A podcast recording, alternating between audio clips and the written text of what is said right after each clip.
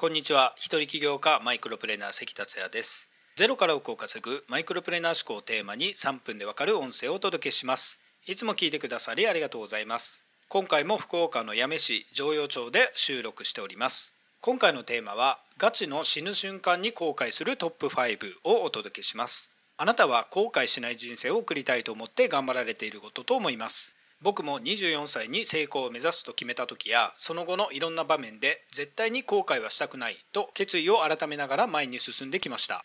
もし自分が今死んでしまうとして本当に後悔しない人生を歩んでいるかというとそこまでではないかもしれないなと思いました。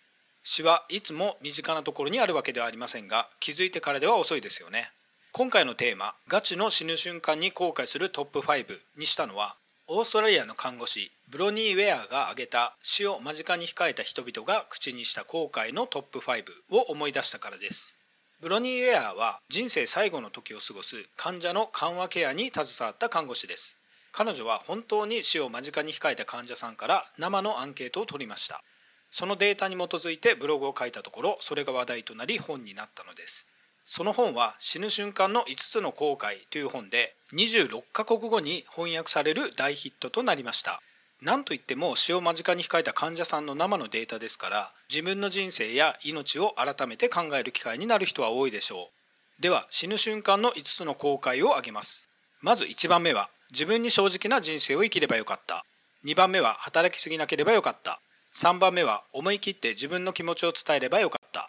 4番目は友人と連絡を取り続ければよかった。5番目は幸せを諦めなければよかった。この5つです。いかがでしょうか？僕はやはり1番目の自分に正直な人生を生きればよかったが刺さりました。多くの人は自分が本当に送りたい人生を送らずに人生を終えているということを表してるんですよね。実はまだ死ぬ瞬間の5つの後悔の日本語訳が出る前のことですが8年前にメルマガとブログに死ぬ瞬間の5つの後悔を取り上げました。そしてこう訴えました。他人の人生の傍観者になってはならない。いつも自分の人生のプレイヤーであるべきだ。成功したいと目指す人にはそのプロセスでいろんなことが起こります。プロセスにはいろんな壁が出てきますよね。例えば人から批判されるというものがあります。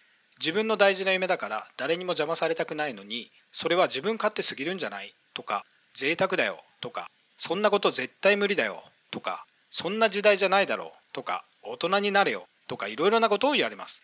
身近な人に限って本人のやる気をそぐようなことを言ったりもします。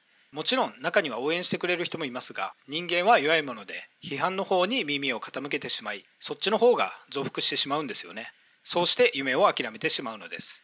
気がつけば成功を目指したり人生を良くしていこうとしたりする人の傍観者となります。傍観者は自分は何もしないで人の言動についてああだこうだと批評します。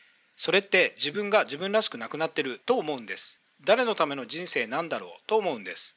だから成功したい人は他人の人生の傍観者ではなくいつも自分の人生のプレイヤーであることを自覚することが必要なんですよね死ぬ瞬間に自分に正直な人生を生きればよかったと思わないように自分に正直に自分が信じた道を突き進みましょう今回ご紹介した死ぬ瞬間の5つの後悔のリンクを概要欄またメッセージ欄に貼っておきますのでご興味のある方はご覧ください今回は以上になります最後まで聞いてくださりありがとうございました。それではまた明日お会いしましょう。